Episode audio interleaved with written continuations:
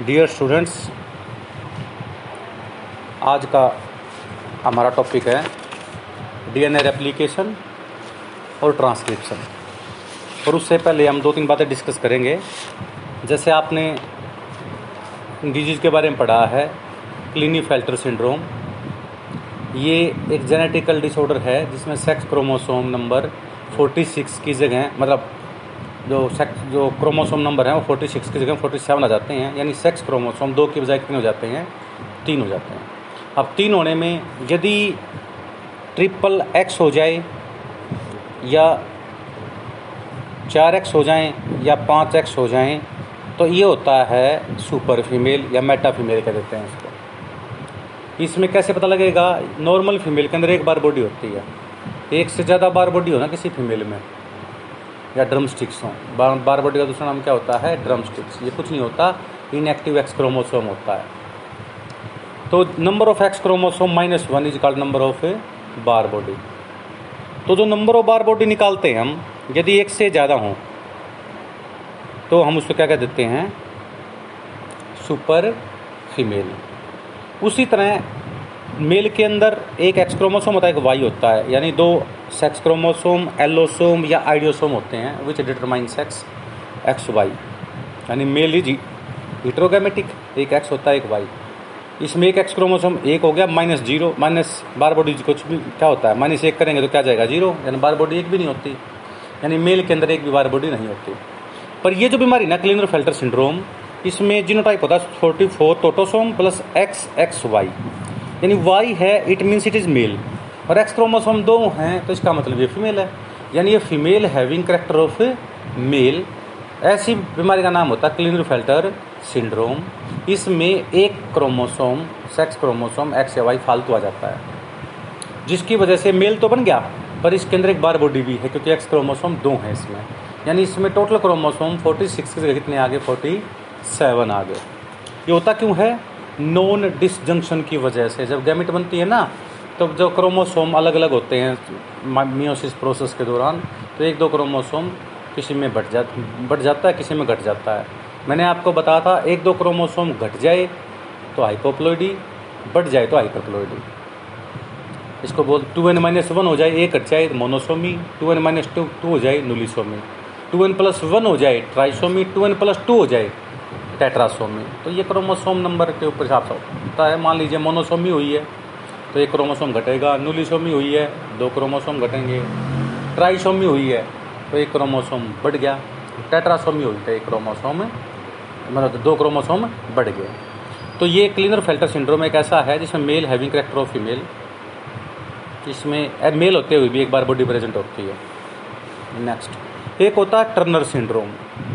इसमें क्या होता है कि दो जो सेक्स क्रोमोसोम होते हैं एक्स और वाई या एक्स एक्स उनमें से एक क्रोमोसोम गायब हो जाता है, ख़त्म हो जाता है तो इसका नाम हो गया चौवालीस plus X zero. Forty four plus X zero. Zero है या ओ ओ नहीं है, इस बीमारी का नाम होता है टर्नर सिंड्रोम। ऐसा ही ऑटोसोमल से रिलेटेड डिज़ीज़ देखें, यदि पाँचवें क्रोमोसोम के कारण टूट जाए, cat cry syndrome, cri du chat syndrome कहते हैं इसको, है ना? तो उसी तरह डाउन सिंड्रोम होता है, जिसमें इक्कीसवें क्रोमोसोम पे ट्राइसोमी हो जाए। एडवर्ड सिंड्रोम होता है, जिसमें अठारहवें क्रोमोसोम पे ट्राइसोमी हो जाए। ठीक है ना? पटाऊ सिंड्रोम होता है, जिसमें तेरहवें क्रोमोसोम के ऊपर ट्राइसोमी हो जाए। और एक होता है माइलोजीनियस ल्यूकीमिया। एक तरह का कैंसर है ये, ब्लड कैंसर, ल्यूकीमिया। इसमें बाईस में क्रोमोसोम के कारण टूट के नाइन क्रोमोसोम बच जाती है। रेसिप्रोकल ट्रांसलोकेशन हो जाता है। उसकी आप भुजा उसके ऊपर, उसकी जो आर्म है, वो दूसरे के ऊपर जाती है। एक विल्सन डिज़ीज़ होती है भाई। इसमें कॉपर लेवल इंक्रीज कर जाता है टिश्यू के अंदर। Toxic level of copper increase in tissue Wilson disease कहते हैं। उसी तरह वैसे बताते हैं मिनी मेटा डिज़ीज़ आती है। मरकर यदि पानी में ज़्यादा फैल जाए ना तो मछलियों को कौन सी बीमारी हो जाती है? मिनी मेटा डिज़ीज़ कैडमियम अधिक हो जाए तो एक बीमारी बन जाती है, इटाई इटाई डिज़ीज़ इन तीनों में से एक पक्का आती है। कॉपर बढ़ जाए तो विल्सन कैडमियम बढ़ जाए तो इटाई इटाई और मरकरी बढ़ जाए तो मिनी मेटा डिज़ीज़ पेपर में आपकी रहती है। टर्नर सिंड्रोम, एक नॉर्मल फीमेल हो, या फीमेल हो, जिसके अंदर एक भी बार बॉडी नहीं हो तो क्या बोलेंगे इसको? एक फीमेल है वैसे स्ट्राइल है वो, और उसके अंदर एक भी बार बॉडी प्रेजेंट ना हो तो कौन सा सिंड्रोम है? टर्नर सिंड्रोम, चवालीस प्लस एक्स ज़ीरो। जिसका आइडेंटिकल जीनोटाइप हो, जैसे जो मोनोजाइगोटिक ट्विंस होते हैं ना, या मोनोजाइगोटिक बॉयज़ हो गए, या मोनोजाइगोटिक गर्ल्स हो गई जो एक ही जाइगोट से बनते हैं। यानी उनके अंदर जीनोटाइप सेम है, उसको आइसोजेनिक कहते हैं। एक आई क्यू निकालते हैं आजकल। देखिए आई क्यू का मतलब होता है intelligent quotient mental age upon real age into hundred हम क्या करते हैं टेस्ट करने के लिए? एक पेज पे बहुत सारे चित्र दिखा देते हैं। उनका अलग अलग नाम दे देते हैं हम। किसी का नाम जेड किसी का ए किसी और दो मिनट दिखा के दोबारा आपके सामने दे देते हैं। भाई, कितना मेमोराइज कर पाते हो आप? ठीक है ना? कितना लॉजिक लगा के आप याद करते हो किसी चीज़ को तो उससे आपका मेंटल एज पता लग जाएगी। अपन रियल एज कितनी है, वो दिखा लेंगे इन टू हंड्रेड कर देंगे। तो जो आपका आई क्यू लेवल यदि लेस देन ट्वेंटी आए तो आप इडियट हो। ठीक है? यदि आपका आया बीस से पचास तो इम्बिसाइल हो। ठीक है ना? पचास से अस्सी आया तो मोरगन हो। नब्बे से एक सौ दस आया तो एवरेज ठीक ना? एक सौ दस से एक सौ बीस आया तो इंटेलिजेंट और एक सौ तीस से ज़्यादा आया तो आप जीनियस हैं। आपका तो दो सौ दो सौ से ऊपर ज़्यादा मिलेगा। आज तक किसी का मिला ही नहीं है जो। ठीक है ना? तो आई क्यों निकाल सकते हैं हम इसका? एक होता है respiratory quotient C O two upon O two कितनी सी ओ टू निकली है? कितनी ऑक्सीजन एब्जॉर्व की है? इसकी वैल्यू का नाम होता है रेस्पिरेटरी क्यूसेंट ये सेलुलर रेस्पिरेशन चैप्टर में आता है। यदि आर क्यू की वैल्यू वन है तो कार्बोहाइड्रेट पॉइंट सेवन है तो फैट पॉइंट नाइन है तो प्रोटीन मोर देन वन है तो ऑर्गेनिक एसिड ठीक है? तो इस तरह से हम इसकी वैल्यू सबस्ट्रेट की वैल्यू निकाल सकते हैं। चलो, अब हम मेन टॉपिक पे आते हैं डीएनए रेप्लिकेशन आपको पता है जेनेटिक मेटेरियल क्या होता है?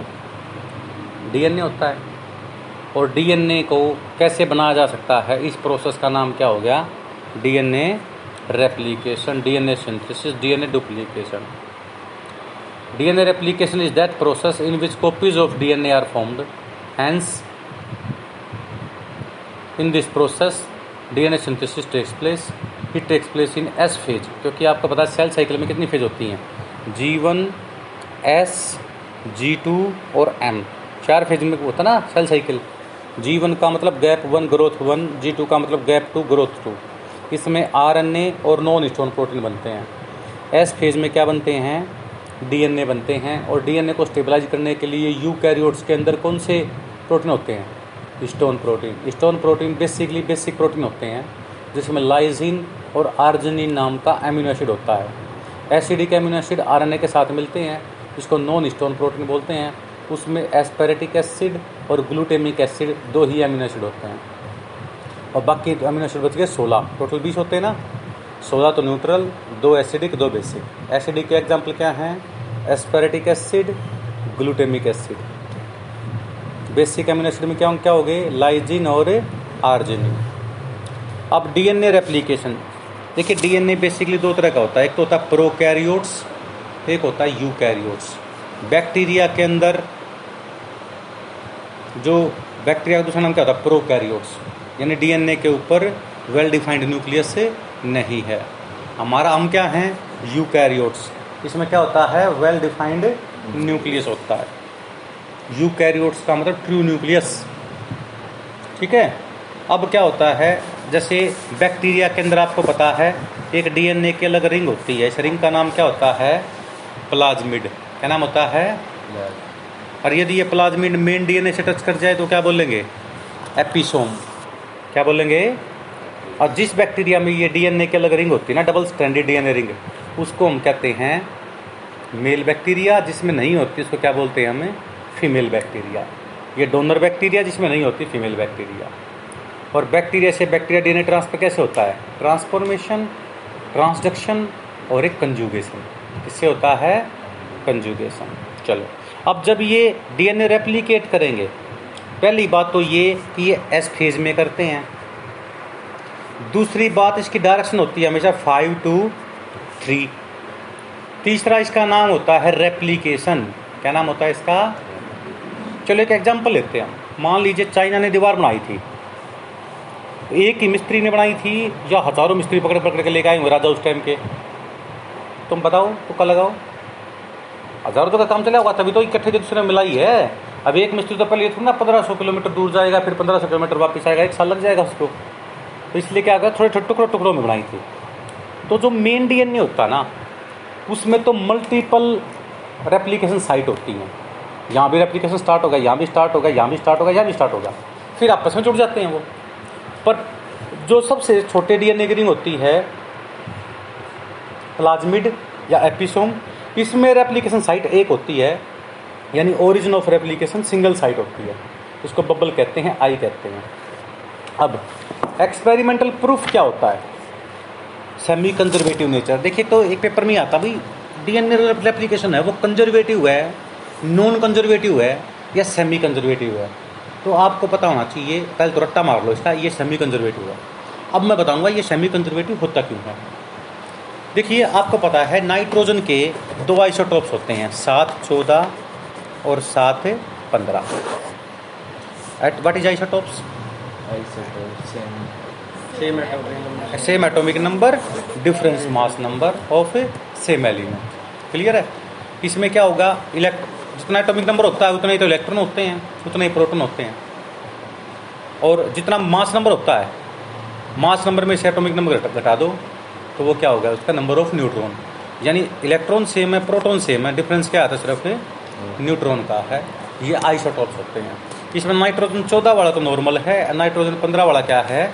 रेडियो एक्टिव क्या है? रेडियो एक्टिव अब हमने क्या किया? ई कोलाई बैक्टीरिया जो हमारी पेट में होता है जो हम वाटर पोल्यूशन इंडिकेटर कहते हैं जिसको हम उस हमने क्या किया? उस मीडियम में नाइट्रोजन पंद्रह वाला नाइट्रोजन मिला दिया। मतलब मीडियम में नाइट्रोजन पंद्रह मिला दिया। तो वो डीएनए उसके कैसे बन गए? डार्क कलर के बन गए, यानी रेडियो एक्टिव बन गए, यानी इसका हमें फ़ोटो ले सकते हैं ऑटो रेडियोग्राफी टेक्निक द्वारा। अब हमने क्या किया? जब एक बैक्टीरिया के ये प्लाज्मिड लेके दोनों रेडियो एक्टिव कर दिए हमने ये। और हमने नॉर्मल बैक्टीरिया के ऊपर लिया, जहाँ पे नॉर्मल नाइट्रोजन मीडियम ले लिया, जिसमें नाइट्रोजन चौदह है। तो हम देखेंगे कि एक स्ट्रैंड तो रेडियो एक्टिव रहा, और एक स्ट्रैंड क्या बन गया? नॉर्मल रहा। अब तो पहले वाली जनरेशन में क्या है? दोनों के दोनों डीएनए क्या हैं? रेडियो एक्टिव अगली जनरेशन में क्या हो गया नॉर्मल नाइट्रोजन रखने के बाद। एक तो रेडियो एक्टिव रहा, एक नॉर्मल बन गया। यानी दोनों में से एक स्ट्रैंड तो पुराना रहता है, एक नया बन जाता है। यदि मैं इस स्ट्रैंड में कहूँ तो ये वाला तो है ओल्ड और अंदर वाला क्या है? न्यू ये वाला कौन सा है? ओल्ड और ये वाला कौन सा है? न्यू यानी एक स्ट्रैंड वही रहता है, एक बार जाता है। इसके सेमी कंजर्वेटिव नेचर नहीं बोलते। अब चलो, जब एफ़ टू जनरेशन में देखेंगे तो इससे दो बन गए। जैसे एक तो यही रहा ओरिजिनल एक ये रहा। इसका नया बन गया फिर। और जो ये वाला था, इसका भी नया बन गया। तो मतलब क्या है ये दोनों एक्सपेरिमेंट में क्या हो रहा है कि 25 परसेंट हाइब्रिड हाइब्रिड आ गए और 50 परसेंट नॉर्मल आगे। तो ये कहता भी जब दो डीएनए बनेंगे ना तो एक डीएनए तो पुराना ही रहेगा और एक डीएनए नया बन जाएगा। यानी जो नए वाले बने हैं, वो इधर साइड में दिखा देते हैं, बाहर वाले ओल्डर है। मतलब एक डीएनए वही रहता है, एक नया बनता है। This is called semi conservative nature of DNA ये मिजल्सन और स्टेलिन ने एक्सपेरिमेंट किया था उन्नीस सौ अठावन के अंदर। उन्होंने रेडियो एक्टिव आइसोटॉप्स लिए थे। नाइट्रोजन चौदह तो नॉर्मल था और लिया कौन सा था उन्होंने? नाइट्रोजन पंद्रह ले लिया। ये ये शो करता है कि वह DNA replication semi conservative nature होता है। प्रोकैरियोटिक के अंदर जब डीएनए सिंथेसिस होगा तो एक ही ओरिजिन साइट से होता है वही घूम जाता है चारों तरफ़। यूकैरियोटिक के अंदर मल्टीपल ओरिजिन साइट होती हैं। तीसरा एस फ़ेज़ में होता है। डीएनए को पैकिंग करने के लिए यूकैरियोट्स में नॉन कौन से स्टोन प्रोटीन होते हैं। Histone protein basically basic protein होते हैं। बेसिक प्रोटीन किन से अमीनो एसिड से बनते हैं? लाइसिन और आर्जिनिन से बनते हैं। जी वन और जी टू में तो आर एन ए और नॉन स्टोन प्रोटीन बनते हैं। समझ में आ गई बात? बार बार मैं रिपीटेशन लेकर हूँ पेपर में आते हैं। कोर्नबर्ग साइंटिस्ट ने तो ये कहा था कि डीएनए रेप्लिकेशन हम टेस्ट ट्यूब में भी डीएनए डाल के इन विट्रो ठीक है ना टेस्ट ट्यूब के अंदर हम डीएनए रेप्लिकेट करवा सकते हैं। बस उसमें डीएनए डाल दो रॉ मटेरियल डाल दो और डीएनए पॉलीमरेज डाल दो। ओकवा ने ये कहा था आरएनए भी हम टेस्ट ट्यूब में सिंथेसिस कर सकते हैं, हमें किसी सेल की ज़रूरत नहीं है। ठीक है? अब उसके बाद हरगोबिंद खुराना ने तो ये कह दिया था इंडियन बोर्न अमेरिकन साइंटिस्ट थे डॉक्टर हरगोबिंद सिंह खुराना, कि हम आर्टिफिशियल डीएनए बना सकते हैं, यानी स्मॉल सेगमेंट ऑफ़ डीएनए बना देते हैं। आर्टिफिशियल जीन ही बना सकते हैं, हमें टेस्ट ट्यूब की भी ज़रूरत नहीं है। और नोबल पुरस्कार मिला था उनको। तो सबसे पहले हम बात करते हैं स्टेप्स ऑफ़ डीएनए रेप्लिकेशंस की एक कॉन्सेप्ट समझ लेना, सारा अपने आप समझ में आ जाएगा। डीएनए का स्ट्रक्चर में हमने पढ़ा था नाइट्रोजीनियस बेस होते हैं, दो तरह के प्यूरिन पायरेमिडिन प्यूरिन होता है डबल रिंग स्ट्रक्चर पैरामिडिन होता है सिंगल रिंग स्ट्रक्चर ठीक है ना? प्यूरिन में क्या क्या आएगा? प्यूरिन में कल मैंने बताया था कौन कौन सी चीज़ आती हैं? एडेनाइन ग्यूएनाइन ए जी आता है सिर्फ़। और थाइमिन साइटोनिन किसमें आते हैं? पिरिमिडिन में। और थाइमिन की जगह यूरेसिल आ जाता है आर आरएनए के केस में। दूसरा मैंने बताया था ए डबल बॉन्ड होता है टी के साथ हाइड्रोजन बॉन्ड से जुड़ता है जी ट्रिपल बॉन्ड बनता है सी के साथ। एक प्यूरिन एक पिरिमिडिन के साथ जुड़ेगा। टोटल नाइट्रोजनियस बेस 100 परसेंट मानते हैं। यदि ए 40 परसेंट है तो टी भी कितना होगा? 40 सौ में से अस्सी गया 20 तो 10 जी मिलेगा 10 से सी मिलेगा। Next activation of deoxyribonucleotide और दूसरा हमने क्या बताया था? नाइट्रोजन स्पेस के अलावा pentose sugar deoxyribose sugar DNA में और राइबोज शुगर आरएनए में। और फोस्फोरिक एसिड ये चीज़ थी। ठीक है ना? फिर हमने बताया था डीएनए पाँच तरह का होता है। A B C D Z छब्बीस, बीस, उन्नीस उन्नीस, अठारह। है ना? कौन सा मॉडल दिया था? वाटसन क्रिक ने। बीटा मॉडल दिया था। कौन सा दिया था? बीटा मॉडल देखिए A M P G M P C M P T M P adenosine monophosphate guanine monophosphate cytosine monophosphate thymine monophosphate अब ये इनएक्टिव है, क्योंकि एक एक फोस्पेट है। इसलिए इनके साथ ए टी पी और मिला देते हैं। ट्राइफोस्फेट और एक एंजाइम होता है फोस्फोराइलेज एंजाइम जैसे ये मिला तो ए एम पी की जगह मोनोफोस्पेट था ना, दो फोस्फेट जुड़ गए कितने बन गया? A T P G M P जगह guanine triphosphate cytosine triphosphate thymine triphosphate ये एक्टिव फॉर्म होगी। सबसे पहले तो जो रॉ मटेरियल है ना, वो इनएक्टिव से क्या बदल जाता है? एक्टिव में बदल जाता है। कौन सा एंजाइम होता है इसके लिए? फोस्फोराइलेज एंजाइम नेक्स्ट इस प्रोसेस का नाम होता है फोस्फोराइलेशन जिसमें ए टी पी यूज़ होता है ना, उस प्रोसेस का नाम क्या होता है? देखिए ए टी पी बन गया ना? देखो ए टी पी जिसमें बने फोस्फोराइलेशन प्रोसेस अब आता है exposure of parental DNA bases जो डीएनए होते हैं कोल्ड स्ट्रक्चर दिखाते हैं हम, ये अनवाइंडिंग हो जाता है। जो अनवाइंडिंग हुआ ना, ये एक एंजाइम होता है एलिकेज कौन सा एंजाइम होता है? हेलीकेज ये हेलीकेज एंजाइम इसको अनवाइंडिंग करता है। टोपोआइसोमेरेज जो को डीएनए नहीं छोड़ता ना उसको तोड़ के दोबारा जोड़ देता है सुलझ के। जैसे कई बार पतंग उड़ाते हुए मन जा मारो, जाता है तो हम क्या करते हैं, तोड़ के दोबारा गांठ लगा लेते हैं सुलझा के उसको। ऐसा ही होता है ना? तो हेलिकेज तो अनवाइंडिंग करता है। टोपो टोपोआइसोमेरेज काट के दोबारा गांठ लगा देता है, ये भी दोनों अनवाइंडिंग में काम करते हैं। हेलिकेज और टोपोआइसोमेरेज एंजाइम यूकैरियोट में होते हैं। प्रोकैरियोट में तो हेलिकेज और टोपो आइसोमरेज की जगह एक इंजाइम काम करता है DNA gyrase gyrase enzyme enzyme helicase topoisomerase का एक सम्मिलित रूप है। मतलब प्रोकैरियोटिक में दो इंजाइम होने के बजाय एक बन जाता है डीएनए गायरेज वही काट के गांठ लगा देता है, वही अनवाइंडिंग करता है।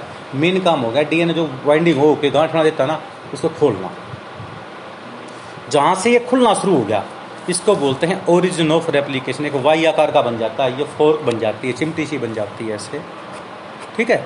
इसको हम क्या कहते हैं? रेप्लीकेशन फोर्क और single stranded binding protein S S B P protein कौन सा प्रोटीन है? S S B P protein जो ये S S B P protein ना, ठीक है? ये S S B P protein इसको स्टेबलाइज करता है ताकि ये खोलते जाए दोबारा और उसका तरह चला जाएगी सिंगल स्ट्रैंडेड बाइंडिंग प्रोटीन ये डीएनए के दोनों स्ट्रैंड को स्टेबल रखता है ताकि दोबारा रिवाइंडिंग ना हो जाए। हेलीकेज अनवाइंडिंग करता है। टोपो आइसोमेरिज क्या करेगा इसको? काट के गांठ दबा लगा के खोल देगा। और प्रोकैरियोटिक में इन दोनों इंजाइम की जगह कौन सा इंजाइम होता है? डीएनए गायरेज ये बार बार पेपर में आता है। अब खुल गया ये। अब सीधी सी बात है डीएनए के ऊपर डायरेक्ट डीएनए कभी भी नहीं बनता। पहले क्या बनता है? आरएनए। जैसे दीवार बनाते ना जब, ईंट के ऊपर ईंट थोड़े रखते हम। ईंट के ऊपर सीमेंट, मसाला वगैरह बना के, रेत की मिला के जल डालते हैं, फिर ईंट रखते हैं तब जब तो पकड़ बनेगी ना। तो डीएनए पर डायरेक्ट डीएनए नहीं बनता। एक डीएनए पर छोटा सा आरएनए बनता है। आरएनए में कुछ फ़र्क नहीं होता। थाइमिन की जगह तो यूरेसिल आ जाएगा और डीऑक्सी राइबोज शुगर की जगह सीधी राइबोज शुगर आ जाएगी। C five H ten O five आगे समझ में? तो इसको बोलते हैं आरएनए प्राइमर। अब आ जाता है बेस पेयरिंग। बेस पेयरिंग में क्या होता है? जैसे डबल स्टैंडर्ड है अनवाइंडिंग होगा। अनवाइंडिंग होगा तो ये नाइट्रोजन स्पेस एक्सपोज हो गए टी ए जी सी तो इसका कौन सा होगा? टी के साथ ए ए के साथ टी जी के साथ सी सी के साथ जी ये दोनों दूर दूर लिख दिए मैंने। जैसे ही दूर दूर लिखे तो एक स्टैंड का नाम तो हम कहते हैं। पॉजिटिव दूसरा क्या बोलेंगे? नेगेटिव पॉजिटिव का ही दूसरा नाम क्या होता है? सेंस दूसरे का नाम क्या होता है? एंटी सेंस कई बच्चे कह देते हैं नॉन सेंस तो एंटी सेंस नाम है इसका। ठीक है ना? इसको बोलते हैं कोडिंग पॉजिटिव का नाम क्या होता है? कोडिंग इसका नाम होता है एंटी कोडोन और इसमें नेगेटिव स्टैंड का नाम होता है टेम्पलेट क्या है? कोडिंग पॉजिटिव सेंस एक ही है। या नॉन टेम्पलेट भी कह देते हैं इसको। नॉन टेम्पलेट और जो दूसरा स्टैंड है anticodon antisense template और नेगेटिव आर एन ए हमेशा नेगेटिव स्टैंड पे बनेगा। आर एन ए दोनों स्टैंड पे नहीं बनेगा। आर एन ए किससे बनेगा? सिर्फ़ नेगेटिव बनेगा। आर एन ए बनेगा जी वन और जी टू में। अब चलो एक्सपोज हो गया। जो शुरू में नाइट्रोजनियस बेस ये जो हमने एक्टिव किए थे ए एम पी से ए टी पी बन गया था जी एम पी से जी टी पी बन गया था सी एम पी से सी टी पी बन गया था टी एम पी से टी टी पी बन गया था। ठीक है?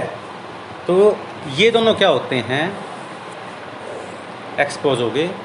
T A G C A T C G A deoxyribo sugar phosphate phosphate phosphate ऐसे जुड़ जाएँगे ये। पेयरिंग होगी। ऑटोमेटिकली जो रॉ मटेरियल हो ना टी के साथ ए वाला जुड़ जाएगा ए के साथ टी वाला। जी के साथ सी वाला, टी के साथ ए वाला, सी के साथ जी वाला, जी के साथ सी वाला, जुड़ गए। अब जैसे ही जुड़े तो हम देखते हैं कि लास्ट के दो फोस्फेट टूट गए। लास्ट के दो फोस्फेट क्या हो गए?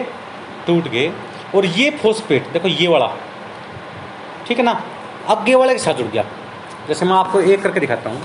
ये हो गया A, T sugar phosphate phosphate phosphate G, C sugar phosphate phosphate phosphate deoxyribose sugar दिखा दो, ठीक है? G, sugar, phosphate phosphate phosphate, अब देखो। अब दो फोस्फेट टूट गए, बॉन्ड टूट गए। जैसे ही फोस्फेट बॉन्ड टूटा, एनर्जी रिलीज़ हुई, यही वो एनर्जी होती है जो रेप्लीकेशन में यूज़ होती है। अब ये फोस्फेट यहाँ जुड़ गया, ये फोस्फेट यहाँ जुड़ गया, ये फोस्फेट यहाँ, ये फोस्फेट यहाँ। यदि मैं इसको सीधा कर दूँ तो ऐसा नहीं बनेगा। टी ए जी सी अब क्या बनेगा यहाँ पे? ए ठीक है ना? फिर सुगर फोस्फेट सुगर फोस्फेट ऐसा नहीं बन गया? तो यहाँ पर क्या जुड़ गया? टी यहाँ पे सी यहाँ पे जी तो ये इस बॉन्ड को ऐसा दिखा दूँ मैं ये, ये जो ऐसा ऐसा ऐसे ढक रखा है सीधा ना कर दूँ इसको मैं? क्योंकि ये इसमें है क्या? Sugar phosphate sugar phosphate sugar phosphate यही तो है। जो मैंने सीधी लाइन दिखा रखी है ये शुगर फोस्फेट की तो है स्ट्रैंड तो ये तो बन गया ओल्ड और ये क्या बन गया? न्यू ऐसे ही एक ये बन गया एक ये बन गया। ये अपने प्रैक्टिस करनी है इसकी। दो बॉन्ड तोड़ोगे ना ये एनर्जी होती है। ये इसके साथ, ये इसके साथ, इस दूसरे के साथ जुड़ जाते हैं समझ में आया आपको? और स्टैंड खोल के दिखाऊँ तो ये देखिए, ऐसे बनेगा। T A G C A T C G यहाँ पे sugar sugar sugar sugar phosphate phosphate टेढ़ा मेढ़ा दिखा देते हैं तो सीधा कर दिया। ये नए बन तो अब यहाँ पे एक थोड़ा सा कॉन्सेप्ट आता है पेपर में, ये देखिए। DNA chain elongation. जैसे मान लीजिए, हमारे यहाँ पे ये है प्रोकैरियोटिक के अंदर एक्स्ट्रा डीएनए की रिंग। इसका नाम क्या होता है? प्लाज्मिड। इस प्लाज्मिड में रेप्लिकेशन साइट कितनी बन गई एक बन गई यदि मैं इसको ऐसे काट के बीच में से ऐसे दिखाऊँ तो ये ऐसे नहीं बन गया। दूसरी दिखाऊँ तो ऐसे बन गया। यदि मैं इसको थ्री एंड दिखा दूँ तो सामने वाला कौन सा हो गया? फाइव एंड फाइव के सामने वाला कौन सा हो गया? थ्री थ्री के सामने वाला कौन सा हो गया? फाइव अब फाइव के एंड वाला थ्री थ्री के एंड वाला फाइव फाइव के एंड वाला थ्री थ्री के एंड वाला फाइव अब रेप डीएनए रेप्लिकेशन किसमें होता है हमेशा? फाइव टू थ्री डायरेक्शन में. ये थ्री के सामने वाला फाइव ये कौन सा आ गया? थ्री फाइव डायरेक्शन ये कौन सा आ गया? थ्री इसको बोलते हैं दोनों को लीडिंग स्ट्रैंड क्या बोलेंगे इसको हमें? Leading strand. और यहाँ पे डीएनए के ऊपर पहले क्या बनते हैं? आरएनए। फिर आगे क्या बन जाता है? डीएनए। तो डीएनए, आरएनए के सीक्वेंस का नाम होता है ओका जो की फ्रेगमेंट क्या नाम होता है इसका?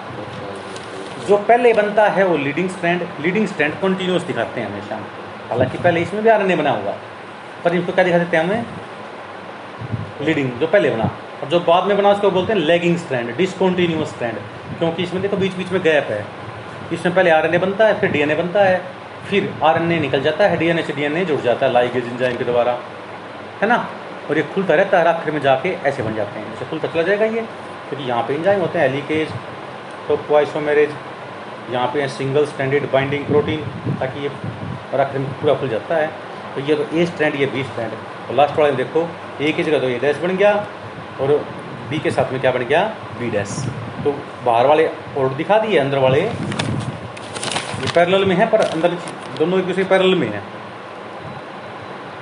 अब मैं मान लीजिए मैंने प्लाज्मिड को ऐसे दिखा रखा है। इसमें डायमीटर कौन से स्टैंड की कम है? किसी के दोनों बराबर हैं। दोनों रिंग एक दूसरे के पीछे हैं। पर इस पर दिखा बुक पर कॉपी दिखाने के लिए हमें एक बड़ी दिखानी पड़ेगी, एक छोटी दिखानी पड़ेगी। हैं दोनों की डायमीटर सेम आई समझ में? उसी तरह ये दो तो नहीं गए दो क्या बन गए ओल्ड ओका जो की फ्रेगमेंट क्या होता है? आरएनए के साथ में क्या लग जाए? डीएनए तो क्या बोलते हैं इसको हमें? ओका जो की फ्रेगमेंट लीडिंग स्ट्रैंड को कंटिन्यूस स्ट्रैंड बोलते हैं। जो बाहर से अंदर जाएगा वो लीडिंग होगा, और जो अंदर से बाहर आएगा वो लैगिंग होगा या डिसकॉन्टिन्यूस होगा। इसमें ओका जो की फ्रेगमेंट भी दिखाएँगे। और जो आरएनए को निकाल कर जो डीएनए से डीएनए से जोड़ेगा ना, डीएनए को डीएनए से तो डीएनए लाइगेज इंजाइम होता है। कौन सा होता है, उसके बाद इनका डुप्लेक्स बन जाएगा, ठीक है? और आगे वाला जो टॉपिक है, इसको हम कहते हैं ट्रांसक्रिप्शन ट्रांसक्रिप्शन में कुछ ज़्यादा चीज़ नहीं देखनी हमारे को। सिंपल डीएनए से आरएनए बनाना क्या बोलते हैं? ट्रांसक्रिप्शन अब बनेगा डीएनए पे ये। देखो, डीएनए से डीएनए बनाए, डीएनए डीएनए एंजाइम कहेंगे कि डीएनए के ऊपर काम करता है, नया डीएनए बनाता है। डीएनए पॉलीमरेज हो गया वो। डीएनए पे काम करके आरएनए बनाए तो क्या बोलेंगे? आरएनए पॉलीमरेज आरएनए पॉलीमरेज का दूसरा नाम क्या होता है? DNA, RNA, enzyme. यानी डीएनए पे काम करता है, बनता क्या है? आरएनए। इसमें कुछ याद नहीं रखना आपको, कुछ भी याद करने की ज़रूरत नहीं है। थाइमिन की जगह तो क्या जाएगा? यूरेसिल। और डीऑक्सीराइबोज की जगह क्या जाएगा? Ribose sugar. और डबल स्टैंड की जगह क्या बन जाएगा? Single strand RNA G one और जी टू फ़ेज़ में बनते हैं।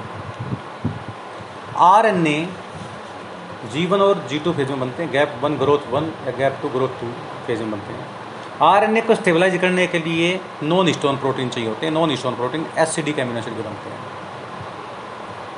थाइमिन की जगह यूरेसिल आ जाता है डबल स्टैंड की जगह सिंगल स्टैंड बन जाएगा और डीऑक्सीराइबोज की जगह राइबोज शुगर आ जाएगा डीएनए के मैंने बताया था दो स्टैंड होते हैं, एक तो पॉजिटिव स्ट्रैंड दूसरा कौन सा हो गया? नेगेटिव पॉजिटिव का दूसरा नाम क्या होता है? सेंस नेगेटिव का नाम एंटी सेंस पॉजिटिव का दूसरा नाम का कोडोन नेगेटिव का दूसरा नाम क्या हो गया? एंटी कोडोन और नेगेटिव का चौथा नाम होता है टेम्पलेट यानी डीएनए के नेगेटिव स्ट्रैंड पे आरएनए बनते हैं। अब बच्चे क्वेश्चन पूछते हैं, सर पॉजिटिव क्यों ना बनते? जिस ट्रेंड पे बनते हैं ना, उसको टेम्पलेट करते हैं, खत्म बात। डीएनए के जिस ट्रेंड पे आरएनए बने ना, उसको negative strand anti sense non codon और टेम्पलेट्स कहते हैं, एक ही नाम सबका।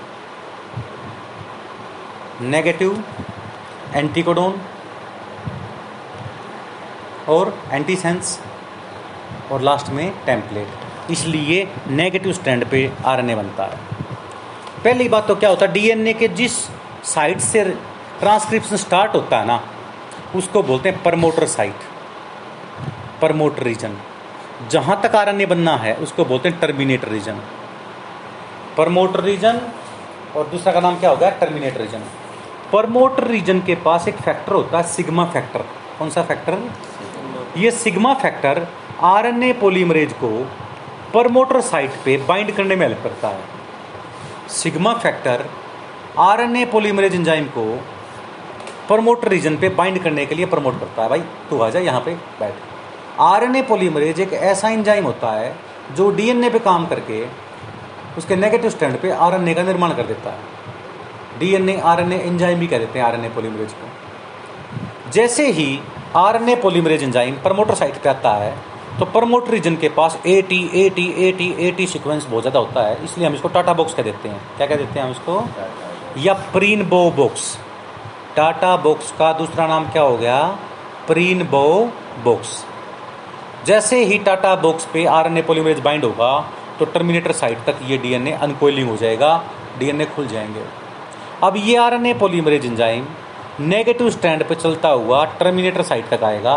और साथ साथ में एक आरएनए की चेन बना देगा। साथ साथ में आरएनए क्या बना दिए कि चेन बना दी। और जैसे ही चेन बनाएगा तो टर्मिनेटर साइट पर कुछ आरएनए पॉलीमरेज यहाँ पे एक रो फैक्टर होता है जो उसको नीचे निकाल देता है वापस आरएनए पॉलीमरेज को। तो आरएनए पॉलीमरेज तो निकल जाता है। अब तीन स्टैंड बन गए, दो तो डीएनए के, एक क्या बन गया? आरएनए का। आरएनए का कौन से स्टैंड बनाया है एंटी सेंस पे नेगेटिव पे। और यहाँ से ये अनकोइलिंग हो जाता है वापस डीएनए बाइंडअप हो जाते हैं फ्री में, क्या मिल गया हमारे को? आर एन ए जो आर एन ए अब बन गया ना, ये हिट्रोजीनियस आर एन ए है। हिट्रोजीनियस का मतलब अभी तक इसका भाग्य फिक्स नहीं है। किसने? एम आर एन ए बनाने हैं टी आर एन ए बनाने हैं, या आर आर एन ए बनाने हैं। आर आर एन ए से तो राइबोसोम बनता है। T R N A three wheeler R N A transfer R N A कहते हैं, जो एमिनो एसिड को लेके आते हैं प्रोटीन सिंथेसिस के लिए। और एम आर एन ए होता है कोडोन लेके आता है जो डी एन ए से, कि कौन सा एमिनो एसिड किसके बाद अटैच होगा।